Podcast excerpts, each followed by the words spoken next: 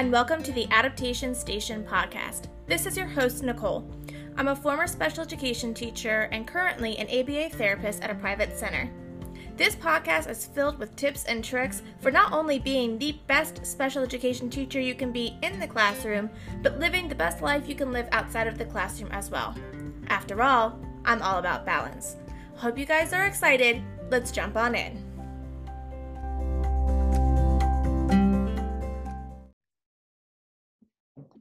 Everybody, and welcome back to the podcast. Today's episode is one that I reached out and asked my co host to do with me. My co host is Heather from Full Sped Ahead. I'll let her introduce herself in just a minute. But I reached out to her and asked if she'd be willing to come on and talk about having empathy towards families. I'd seen her talk about a book that she'd read on her Instagram stories that was really interesting to me.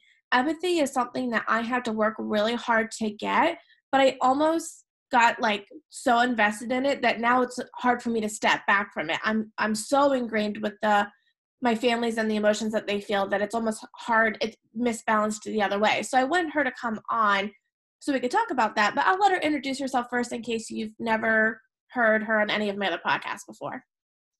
Hi everyone, I'm Heather from Full Sped Ahead. Um, I'm on Instagram, Facebook. I have a website with a blog, so you can find me there. And I wanted Heather to come on and kind of help explain to start with why it is important to have empathy towards parents. This is something that I totally did not get when I first started teaching, and I see a lot of people still struggle with it. You know, they kind of forget. Um, one thing that I always go back to is, for the most part, my families did not choose this to be their life the way I did. And so I think a lot of people kind of forget that. So, Heather, why is it so important that we stay in tune to that part of a family and how that affects their process in this entire world? For sure. So, I am a middle school teacher in a life skills type of classroom.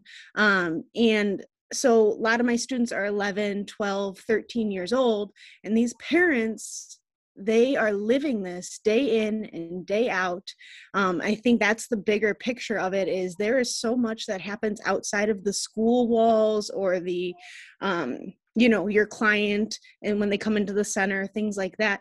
They're they've been living this and like you said they haven't cho- chosen this for themselves um, so they've been through a lot. They've been through doctor's appointments and diagnoses and um, i think this year now more than ever i've really seen that wow these parents do so much. I mean they're definitely doing so much um, and just now i've gotten to see it being a virtual teacher i get to see directly into their house and what's going on um, i know i've had parents share that their child's been up since 2 a.m and that's their normal schedule so they've been up and doing things and the parents are not really sleeping well the students aren't sleeping well so i think that in itself is why you need to have empathy. You don't know what they're going through. You don't know if they had a bad doctor's appointment or um, didn't sleep well or the child stopped eating, um, things like that that may be happening at home. Hopefully, they're sharing some of that with you. Um, but sometimes they just don't know how to process it or cope with that themselves. So they try to keep it reserved. Um, so just think about all of those things that go into having a student with a disability and a diagnosis um, and think of it in that way. Exactly and that's another thing i like to remind myself is i know a lot about being a teacher and now a service provider. I know nothing about being a mom in general let alone the mom of a special needs child. So i can't possibly walk into the situation thinking i have all of the answers. So it's really important for me to use what i know and listen to what they need and see if i can support them in any way possible. But just because I have degrees does not mean that I am the expert on the kid. Definitely. And for people who are maybe struggling with this, do you have any advice, like a process you went through to build empathy towards parents and to build that trust? Because we have to remember not every teacher approaches families like this. And if the parents have had one, two, three teachers that are not empathetic, that are not supportive, they can build up that wall and say, Well, I don't trust teachers. So, how can we, especially with you being a middle school teacher, I'm sure you've gotten families that have been through a hard relationship before you. How do you work on building that trust and that empathy so that way you can have that supportive relationship? So, that relationship has to start early um, with listening to them, asking their concerns, asking their wishes for the school year. Um, so I typically reach out to the families um, as soon as I can once I get a caseload um, and just send an email. Hi, this is who I am. If you want to introduce yourself or tell me a little bit about your child, I'd love to hear, you know, what you're excited about for middle school, what you want to get prepared for for high school. And some parents aren't ready for that, and that's totally fine. But if you keep bringing up that conversation and keep giving them those opportunities to open up to you and share their journey and share what they'd like to see for their child, um, I think that trust and like for a teacher really does open up um, like i said just continuing those opportunities throughout the school year not just before an iep meeting but anytime. Absolutely and one of the things i did when i was teaching is i used an app called ClassDojo i used it completely differently the way it's designed it's designed to give like points in a management system but I used it more as like a personalized Facebook page. And so I would encourage parents post pictures of what your kids did over the weekend, post pictures of you guys having dinner together, and then I can comment on it. I can talk about it in school. And I found for parents the fact that like I cared and wanted to know that you guys went on a bike ride made them feel like a lot more like they wanted to share those pieces and that helped go a long way in building the relationship as well. Oh, definitely. I completely agree with that. But then an issue that I have is I I now have trouble turning it off. So, you know, a lot of us can think to a family that's in a lot of pain right now. And if you are feeling that pain with them, it can be hard to set it aside on weekends or stop it from being all consuming. And that's hard when you have maybe two families, four families, six families in pain. You can't immerse with every family fully. So, how do you turn it off and go back to being Heather when it's time to just be Heather? So sometimes there are situations where I just need to think it out or try to figure out something that I can do. Um, so if it's like a Friday or a weekend or something like that, maybe I'll just jot down a couple ideas or resources that I have that I can support families at home. Um, I know the big one right now is schools are going to try to go back in person, if not already. Um, and then over the summer, um, they're not going to be a virtual option and i know a lot of my kiddos are still having issues wearing masks or social distancing so that is my biggest issue right now with families um, and i really want to empathize with them and going i understand that it's frustrating you want their child to be in school they need to be in school um, especially summer school i think is a great opportunity for students. Um, but maybe we can provide some books for over the summer that you can read with them. Or here i'll still update my boom library for you so you can still have um, you know some activities to do over the summer. I'm thinking about possibly even having some type of gift basket with um, activities and games and things for the kids to do over the summer if they're not doing summer school. So that's kind of how i have to turn off my brain is think of ways that i can support but no i'm not a superwoman. I can't change everybody's issues and problems and make them better even though i would love to. Um, but you know just writing down some ideas maybe even talking to administration figuring out if it's a bigger situation how can you um, help support them in that way? And definitely talking with a colleague if they're having similar issues absolutely speaking of colleagues this is something that i ran into how does it how do you approach a situation where I can remember being in IEP meetings and I felt like maybe another team member was not showing the mom or dad or caregiver the compassion that was necessary. And I just wanted to stop, especially if I could see the parents get emotional. I wanted to be like, can we just take like a two minute break? And sometimes my colleagues just didn't seem to understand.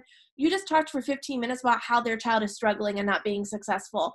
That is hard. That is hard. Even if their child has had the disability for 10 years, that doesn't make it easier to hear. So, how mm-hmm. do you approach when you have colleagues that are not showing the level of compassion that you think is needed in the situation? Yeah. So if you are in an IEP meeting and you can feel the room getting tense and everybody's starting to shut down or get really emotional, you have the right to say, let's have a five minute break. Everybody, let's go take a walk, get a whatever, and to kind of do our own thing. Let everybody scatter for five minutes and come back and try again. Um, so, of course, during that time, you don't want to call out a team member or anybody who's feeling um, maybe overwhelmed, um, but try to figure out what your team needs. And if they do need five minutes of a break like that might help. Um the other point of that is you know like i said you don't want to embarrass your colleague in front of everybody. Um so you know after the meeting you might want to pull them aside and say hey i don't know if you meant to say this but this is how it came out. Um because sometimes we say things without realizing what we mean or what may be um, heard on the other end. Um and so obviously in that situation it might be difficult for that colleague to admit that they're wrong, admit that they're sorry. Um, so they may need to send an email or a follow up after a meeting because um, we all know IEP meetings can get really heated. Um, so we want to make sure that we're being mindful of the family and, like you said, make sure it's not all negative. If there's a situation, you know, try to bring in a couple positives too. Um, I know that's kind of our job is to point out what's missing, what can we fix. Um, but definitely try to pull them aside without embarrassing them. Great advice and i love that you're saying it's okay to have that conversation. I know at times i felt like it's not okay but sometimes the other person just doesn't realize you know and you talk differently with your colleagues than you do with a parent as well especially with the colleague where maybe that's there's not that emotional component and it's just we got to quickly get through this. So it's okay to be that person helps remind them okay let's shift our language a little bit now to be more supportive and inclusive. Mm-hmm. and i had mentioned a book. Do you mind talking about the book that you were sharing on your instagram? Of course. Um, so the book is called those who can't in parentheses or in quotes um, teach by shelly no and i know i'm probably announcing her last name wrong. Um, but she has experience from a teacher standpoint an administration standpoint. Um, she's worked with a lot of families really closely and gained relationships with them over the years. Um, so she explains the child situation, the family dynamics, um, the appointments, the lack of communication, um, many any issues that have come up in education years ago. A lot of these children are much older now um, but this there's are issues that still happen now that i see. Um, parents aren't aren't getting all the information. Parents aren't getting all the data. Um, they're not seeing the full picture um, teachers are actually telling them their child won't be able to do anything um, so it's really frustrating from a parent standpoint like you said i cannot speak on a parent standpoint at all um, but being able to see a, a vision and a, into the family dynamic um, and how that affects everything in their lives. Like I said, from sleeping to eating to going out to restaurants to taking a vacation, everything is affected now. Um, when their child has a disability, people stare, people call them names. Everything is in this book. And I feel like that gave me a really good look inside of the empathy that I need to give parents. Give them a little grace, show them that I care, show that show them that I'm there to support them. Um, and so I really think it's just such a great book that all teachers should read. Fantastic. I will have that book linked in the show notes in case you guys want to find it. But just listening to Heather talk about uh, on her stories that day when she finished the book, I was like, this is a book I need to read, and this is a conversation that we need to have for sure. So I greatly appreciate you coming on. Is there anything else that you wanted to share related to working with parents in this this role?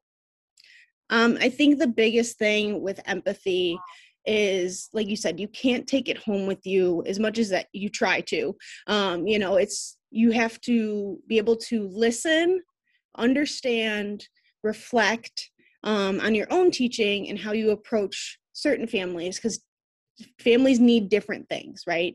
Everybody's a little bit different. So you may want to have a family that wants to talk to you on a weekly basis um, because they don't have anybody to talk to about their child and their disability. Um, but you also may have another family that just doesn't want to share it. Um, and that's okay too, but you still provide those opportunities to have that empathy. Um, and like you said, just listening sometimes is just the best thing for families. Absolutely. And one other tip I wanted to add is if as you work with more and more families, like Heather said, you'll have some families that want to talk about it, some families that don't. If you have families that are really open, it doesn't hurt to ask them if they'd be willing to be a contact point for another family. I remember I had a family that really struggled um, deciding whether or not they should put their daughter on medication. and I had the child for four years. So, you know, over the course of the four years, we built really strong relationships. And when the mom and the daughter were getting ready to go to middle school, I asked her, if I have another family come up and they're having these same struggles, would you be open to talking to them? And she said, absolutely. Here's my email, here's my phone number. I went on to share her contact with four more families throughout teaching. And I know at least two of them, she like went and got coffee and they talked about it. And so even though I didn't have the answers, I was that bridge. I was able to establish that communication because these two moms were in different circles, but I was able to establish that for them. So your parents might want to be resources and you might be able to be the avenue, and that's how you could help future families. So just get creative and don't be shy. The worst that thing could be like, we don't want to talk about it. And you say, no problem. I'll support you with whatever you want to do. Well, thank you so much for coming on the podcast. I'll have Heather's Instagram linked in the show notes and be sure to check her out because she shares a lot of great content, especially if you are a secondary teacher. There's not a lot of supports out there, but Heather is a great one. So be sure to check her out. Thanks, Heather. Thanks, Nicole.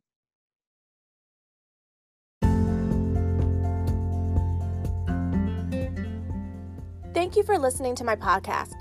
If you like what you heard, I'd greatly appreciate if you left me some feedback. And if you want to hear more, go ahead and give me a follow. While you're at it, come say hi on social media. You can find me at Adaptation Station on Instagram, Facebook, Pinterest, and you can visit me at adaptationstation.net. I can't wait to bring you guys the next episode, and I'll talk again soon.